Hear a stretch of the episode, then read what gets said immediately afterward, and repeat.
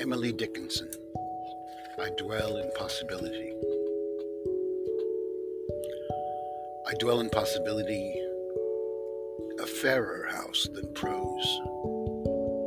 More numerous the windows, superior for doors.